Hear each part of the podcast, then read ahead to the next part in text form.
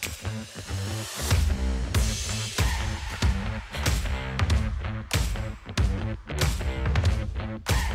right back.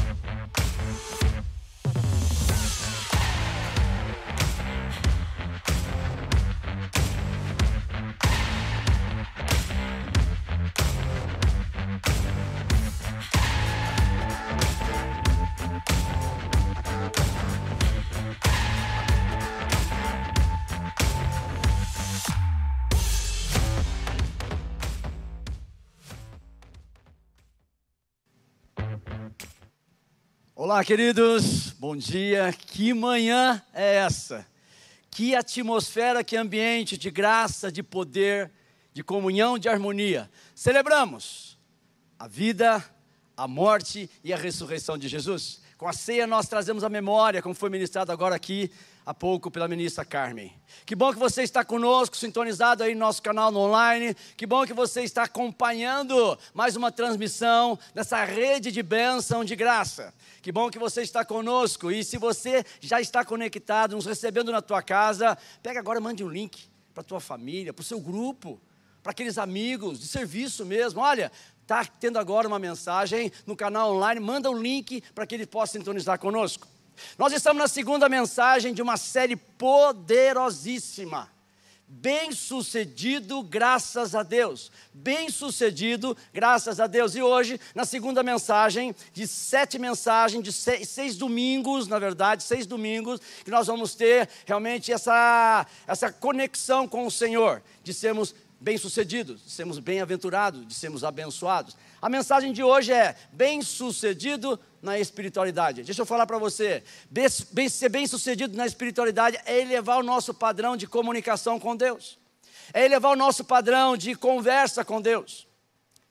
Muitas vezes nós falamos no nosso cotidiano, no nosso dia a dia, a gente diz, graças a Deus, graças a Deus. Ele tem sido mesmo alguém que atua, que trabalha na sua vida, graças a Deus.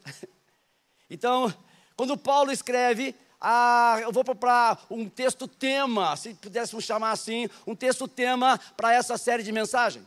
Segundo Timóteo capítulo 6, versículo de 18 e 19.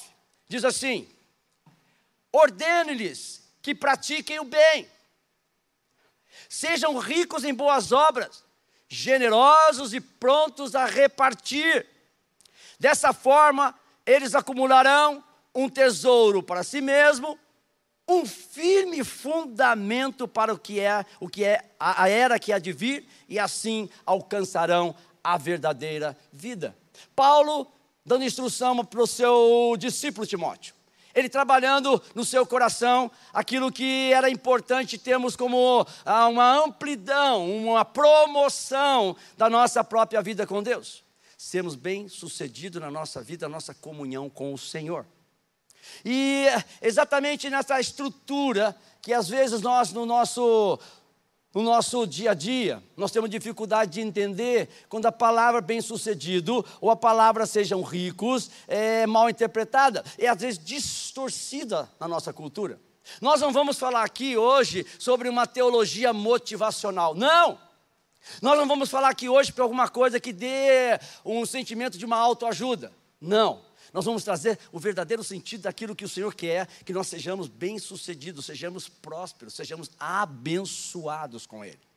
E a palavra, é, quando Salomão, filho de Davi, escreve em Provérbios capítulo 16, versículo 3, diz assim: Consagre ao Senhor o que tudo o que você faz, e os seus planos serão bem-sucedidos.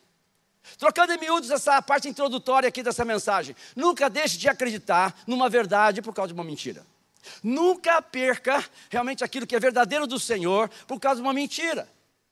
Às vezes por causa de um sofisma, às vezes por causa de uma fofoca, às vezes por causa de uma interpretação, às vezes por causa de uma coisa que ocupou um espaço dessa verdade, até porque o pai da mentira é o diabo, é o inimigo. Ser bem sucedido na espiritualidade. Robert D. Allen diz assim: não acredito que existam pessoas destinadas à riqueza ou à miséria.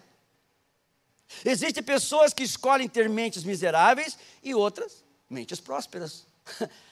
Aqui o Allen está dizendo: olha, o que vai depender é o que você pensa, aquilo que você gera, aquilo que você tem na constância dos seus próprios pensamentos em relação a ser uma pessoa bem-sucedida. Dito isso, eu queria chamar a tua atenção porque a semana passada nós falamos sobre ser bem-sucedido nos relacionamentos. Hoje, ser bem-sucedido na espiritualidade. Semana que vem nós vamos falar sobre ser bem-sucedido nas decisões da mente. Semana que vem. A outra semana, ser bem-sucedido nas escolhas do coração. Na penúltima semana, a gente vai falar ser bem-sucedido em sua família. E a última mensagem, ser bem-sucedido na sua carreira e nos seus recursos, com os seus recursos. A preparar o nosso coração para realmente entendermos hoje que o Senhor vai abrir esse leque, vai abrir o nosso horizonte e vai trazer esse sentimento de ser bem-sucedido, de obtermos sucesso na nossa espiritualidade. É quando nós vencemos a religiosidade, quando nós vencemos, às vezes, o nosso próprio medo, quando nós superamos os sofismas, dos fantasmas que atordou a nossa própria mente e o nosso próprio coração. Vou dar aqui alguns exemplos a respeito de pessoas que venceram e venceram poderosamente. Josafá, um rei em Judá, ele foi desafiado pelos moabitas. Foram ele foi desafiado por um grande exército, um exército muito mais poderoso do que ele tinha em Israel. E esse exército que se levantou contra Josafá o fez procurar Deus, orar a Deus, e Deus dá uma instrução para Josafá, dizendo para ele: Olha, esta batalha você não vai ter que batalhar, você não vai ter que lutar.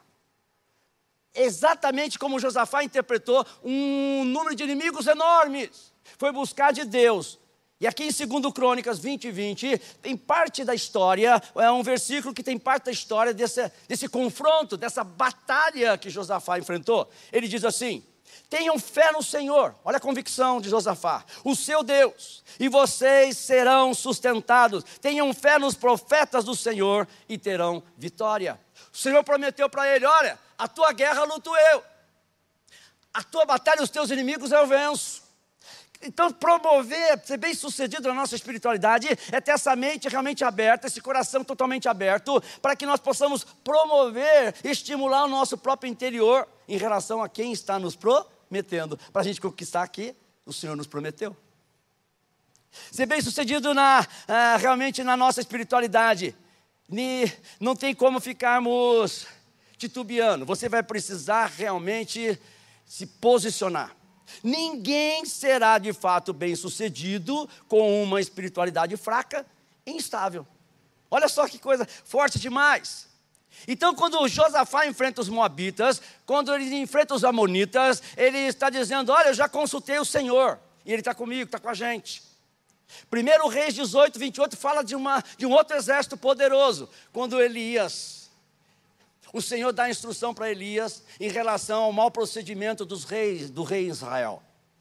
E ele fala: você vai convocar eh, os profetas de Baal, vai convocar os profetas de Azerá, 450 eh, Baalins e mais 400 de Azerá vão se juntar lá e eu vou fazer, eu vou, o procedimento é comigo.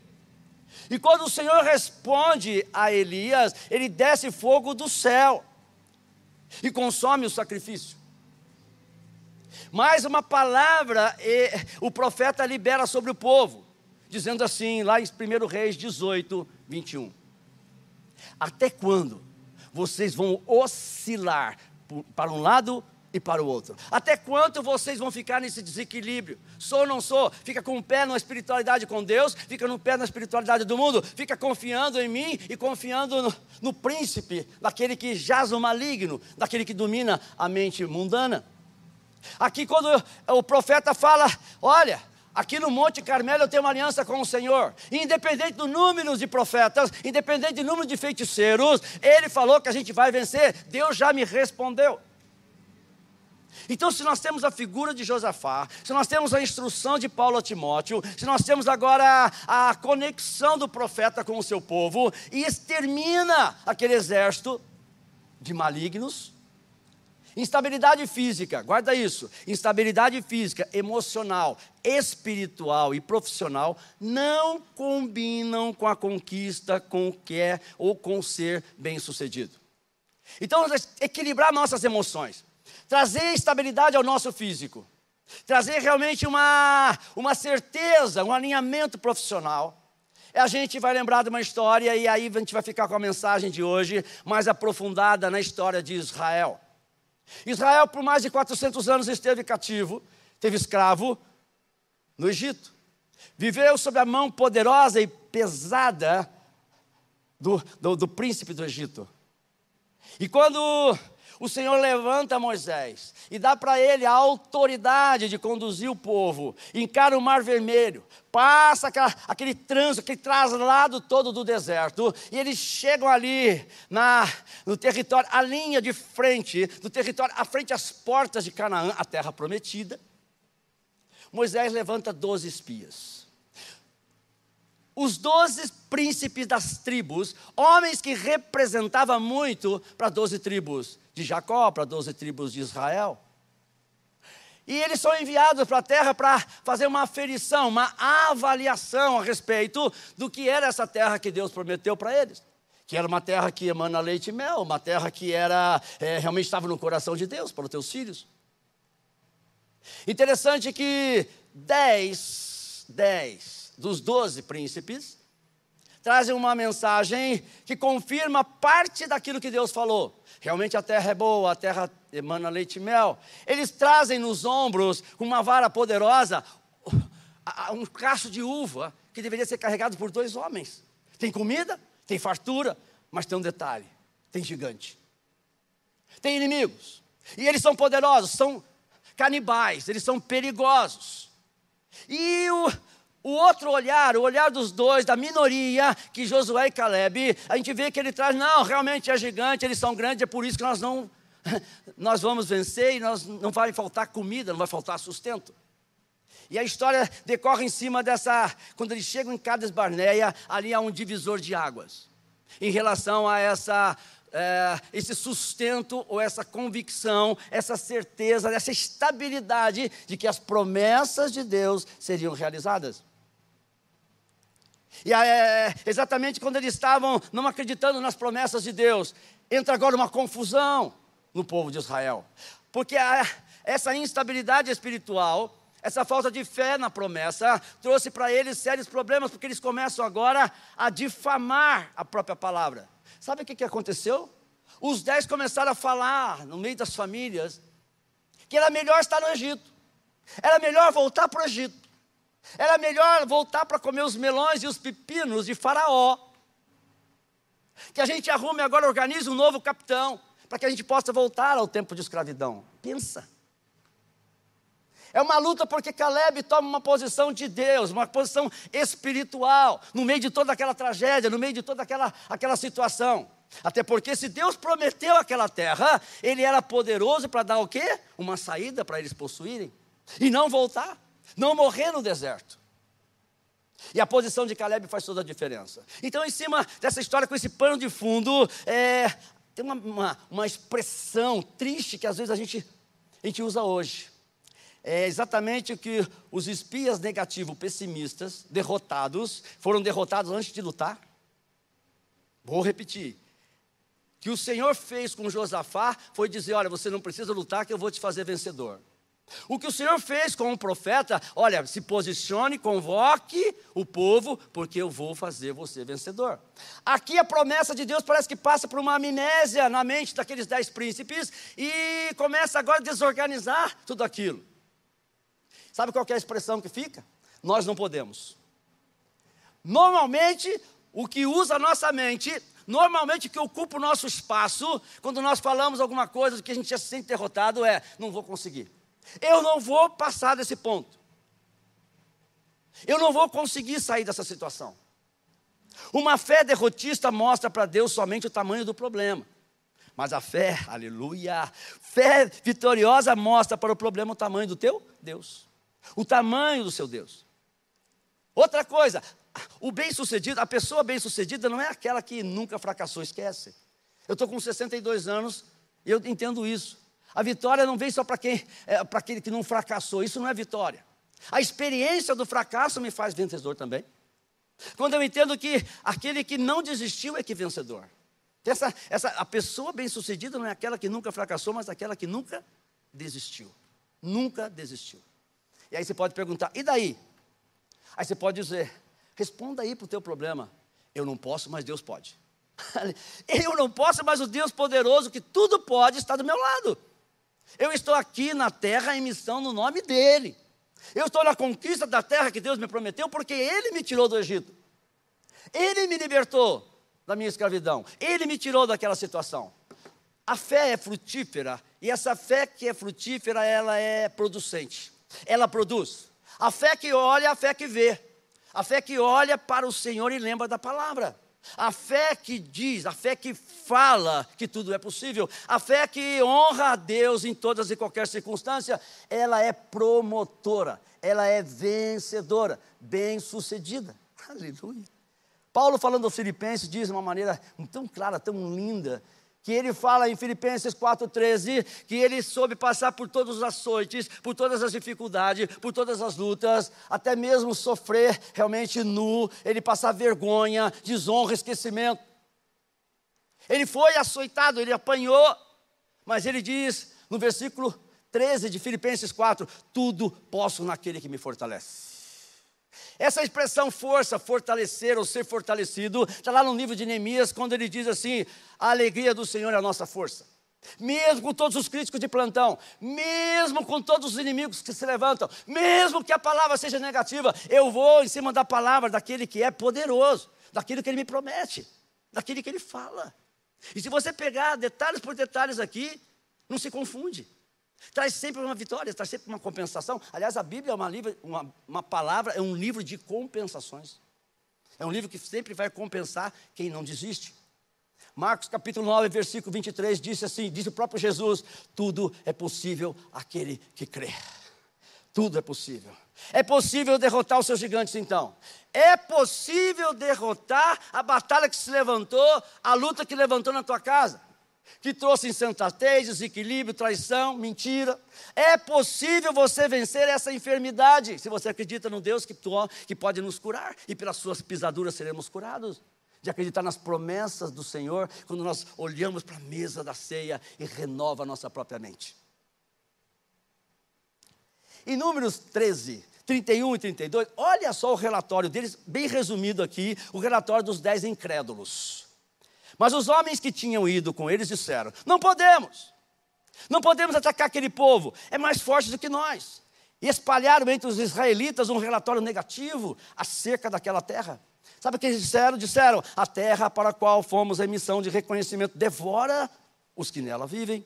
Todos os que vimos são de grande estatura, vimos também os gigantes, os descendentes de Enaque, diante de quem pareciam os gafanhotos a nós e a eles derrotados antes de lutar. Isso não é para nós. As pessoas que pensam, as pessoas que pensam com fé derrotista, ela tende a enxergar o tamanho do problema isoladamente. Buscam, às vezes, é ficar isolado por causa de não acreditar que possam enfrentar um gigante. Espalham negativismo ao seu redor, nunca eles vão sozinhos. Se fica isolado por um tempo, é só para organizar a mente negativa, para agora começar a induzir a criar um fomento, a apodrecer o ambiente. Normalmente o fé, a fé do derrotista, eles superestimam demais o tamanho do problema. Eles elevam demais, promovem demais o problema. Perdem a chance até de crescer na fé. Gente, presta atenção. Hoje, hoje, esta mensagem aqui é baseado naquilo que ocupou a mente, a ação, a atitude de Josué e Caleb, que tinha essa fé vitoriosa. Tanto é que no versículo 30 de Números 13, está dizendo assim: Então Caleb fez o povo calar-se perante Moisés e disse: Subamos e tomamos a posse dessa terra, tomamos posse dessa terra, é certo que venceremos. Então, aquilo que ele estava falando, não, nós não podemos, agora vem Josué e fala assim: Não, nós vamos vencer. Recebe isso. Eu não sei qual a situação que você está vivendo em casa. Eu não sei como é que está a situação na tua família. Eu não sei se você está com alguém na UTI. Não sei se você está desempregado. Mas aqui a palavra está dizendo: certamente nós venceremos. Você tem gigantes hoje? Tem gigantes que se levantou no seu caminho? Levante e diga comigo: é certo que venceremos. É certo que nós chegaremos lá, é certo que nós vamos conquistar, é certo que nós vamos entrar na terra que o Senhor nos prometeu. Até porque eu profetizo agora. Ei, eu profetizo agora. Você não vai morrer nesse deserto. Você não vai morrer nessa situação. É certo que nós passaremos por isso. Então, pessoas bem-sucedidas em sua espiritualidade, eu tenho cinco pontos aí para encerrar é, essa, essa, essa, essa, essa mensagem linda que Deus nos deu nesta manhã. Primeira coisa, pessoas bem-sucedidas olham as oportunidades em primeiro lugar. Criam um ranking. E aí colocam o mais importante como o mais importante, porque o mais importante é o mais importante. Aqui é prioridade. Questão de criar e olhar para a oportunidade, em primeiro lugar, qual que é a chance que eu tenho? Aonde que eu posso acertar? O que, que eu posso fazer? Versículo 7 de Números 14. Está dizendo assim: a terra que percorremos em missão de reconhecimento é excelente. Tem tudo que Deus falou. Tem gigante, porque para manter aquele povo lá. Então, fazer uma avaliação, primeira coisa, faça uma avaliação do grande problema que você está vivendo. Faça uma avaliação do tempo que está passando. Faça uma avaliação do que você fez até aqui. Faça uma avaliação de que, qual que é a dificuldade que apareceu. Quais são os obstáculos que você tem que enfrentar. Faça uma avaliação e aproveite essa oportunidade. O foco de Josué e Caleb estava muito claro no que Deus tinha prometido. Então, se você tem um chamado, tem um ministério, se Deus prometeu, te deu, fique nele. Você tem uma promessa de Deus, segure. Você tem uma palavra profética, segure. Você não vai ficar nesse deserto. Não deixe os problemas e as lutas te engolirem, roubarem a sua atenção. O diabo é especialista em tirar a nossa atenção. Existem três tipos de pessoas, gente. A pessoa que espera as oportunidades, ele fica esperando, esperando, esperando, o trem passa. O segundo tipo de pessoa é aquela que desperdiça uma oportunidade. Aqueles que esperam mais e aquele que desperdiça. E o terceiro tipo é aquele que promove. Já falei aqui, se você é promotor da promessa, você está sendo bem sucedido na espiritualidade. Espera em Deus, confia em Deus. Aquilo que o Senhor prometeu, Ele vai cumprir, Ele é fiel. A fé promove oportunidades onde ninguém vê. Ei, não espere a oportunidade.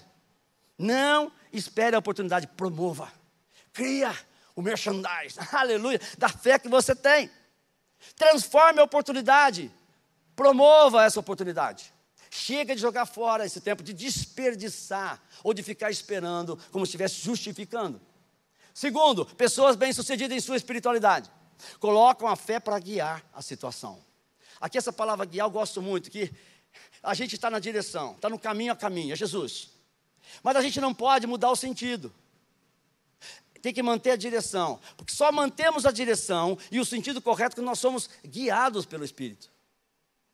Quem nos guia é o próprio Espírito Santo. Então, coloque a fé para guiar a situação como um todo. Do jeito que você está fazendo, malhando em ferro frio, dando murro em ponta de faca, não dá certo.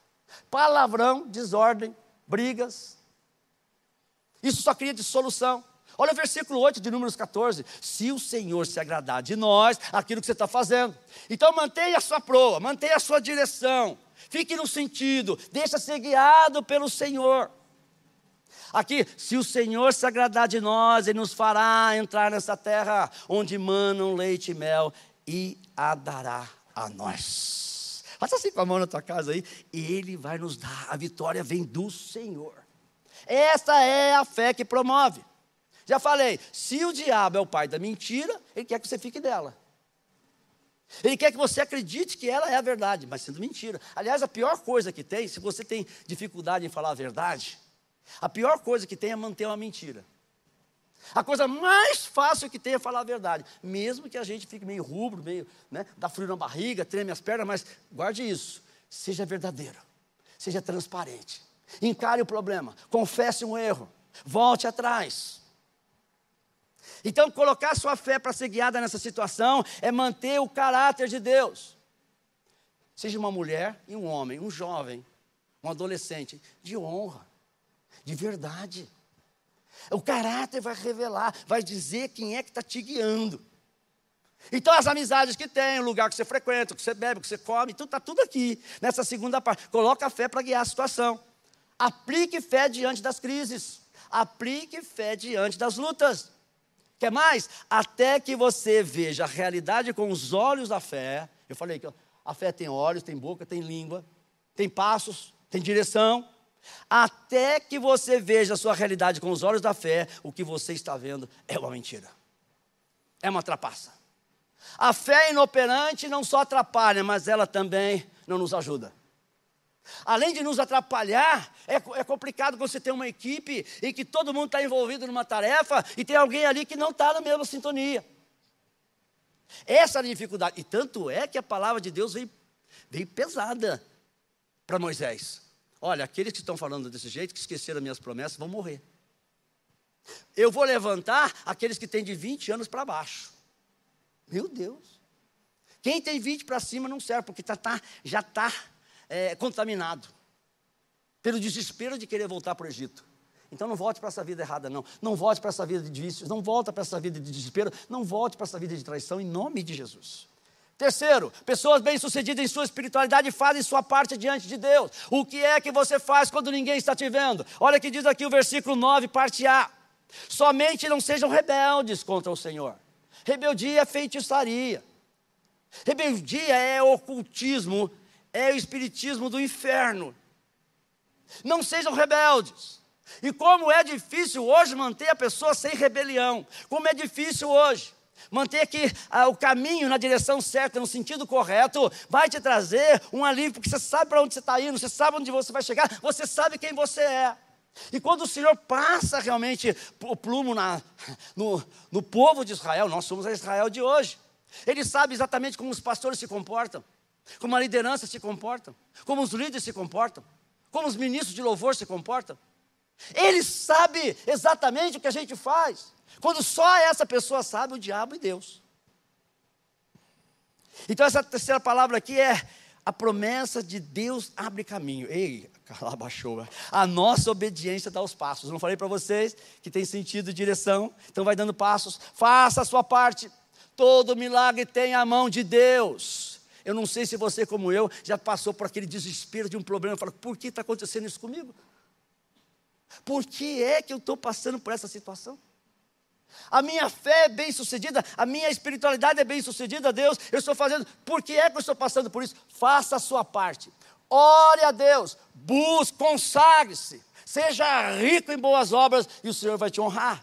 Eu acredito nisso. A obediência vai dar esses passos na minha, na minha vida. Receba e aprende honra. Pessoas bem-sucedidas admiram pessoas bem-sucedidas. Pessoas fracassadas têm inveja de pessoas bem-sucedidas.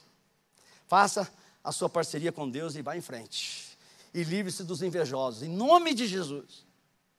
Quarto, pessoas bem-sucedidas em sua espiritualidade derrotam o espírito do medo. Como isso aniquila? Eu fui militar durante muitos anos da Força Aérea. E digo para vocês: se, se você encarar, às vezes, saltar de paraquedas, e se você só começar a realmente ouvir, ter dificuldade de entender o que vai acontecer, de confiar em tudo que você está fazendo, o espírito do medo te trava. Te trava. Tira todo o seu, seu, seu, seu movimento. Infelizmente, tira todo o seu movimento. Aqui, esse espírito do medo está lá em 9, Versículo 9, parte B, de Números 14. E não tenham medo do povo da terra, porque nós o devoraremos como se fosse pães. Os pessimistas se viam como gafanhotos. Comida não agradável.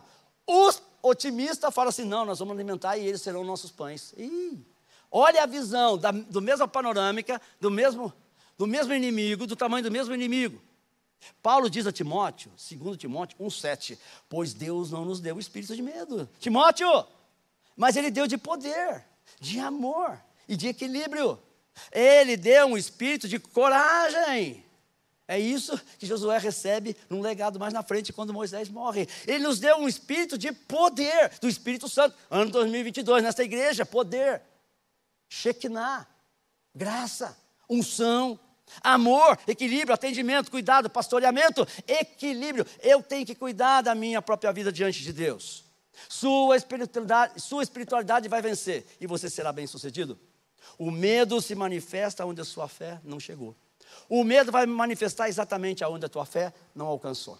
E por último, último, a última, é, é, é, última visão, último princípio que a gente vê na vida de Josué e de Caleb, pessoas bem-sucedidas em sua espiritualidade. Quinto, declaram total dependência e confiança em Deus. Olha o versículo 9, a última parte do versículo, só um versículo, quantas verdades, hein? A proteção dele se foi. A proteção de quem? Dos inimigos. Mas o Senhor está conosco. Ei, levanta sua mão aí na sua casa agora. A proteção do Senhor está conosco. Não tenha medo, os seus inimigos vão desbaratinar. Lá em Deuteronômio 28 diz assim: que eles virão, ele virá por um caminho e vai desbaratinar por sete. Vai ser um contágio de bênção, não uma contaminação pessimista. Vai ser uma, um contágio de graça, e aquele que está conosco. Então, esse, esse momento desse movimento de Josué e Caleb estava dizendo assim: olha, os gigantes existem, eles são fortes, mas nós somos capazes de vencê-los. Pessoa bem-sucedida usa sempre a chave do valor. Ei, presta atenção. Pessoas bem-sucedidas usam sempre a chave do valor para passar por uma nova porta. Receber uma senha como essa, nesse domingo, receba essa senha. Na aliança que nós temos perante a lembrança e a memória de Jesus, agora nós estamos entendendo que o Senhor está nos entregando um segredo, está nos entregando uma senha, está nos entregando um, um código. E esse código vai abrir a porta certa com a chave certa. Depende do meu posicionamento. Deixa o Espírito Santo ministrar. Receba a unção de sucesso. O segredo da senha, da chave do bem-sucedido é confiar em quem te entregou o segredo. É confiar em quem te entregou a chave. Pode ir que é né, aquele código que você recebe, naquele cartão que você recebe, sabe que está na porta certa, no apartamento certo. E eu concluo aqui, 1 Coríntios 16, versículo 13, diz assim: Estejam vigilantes, presta atenção aí, estejam vigilantes, mantenham-se firmes na fé, homens de coragem, sejam fortes. Quando Paulo traz essa, essa palavra ao povo de Corinto, ele está dizendo assim: olha, tenha uma fé extraordinária. Tenha uma fé que supera, tenha uma fé que é extravagante. Quando você falar acerca dos gigantes que você está enfrentando, dos problemas, desafios, tenha ousadia e coragem. Sabe por quê? Quando você falar, se posicionar com ousadia e com coragem, você vai calar os pessimistas e acabar com a difamação. E se você pode ficar de pé na tua casa para lermos Romanos capítulo 8, versículo 37 e 38. 37 a 39. Está dizendo assim: Aleluia.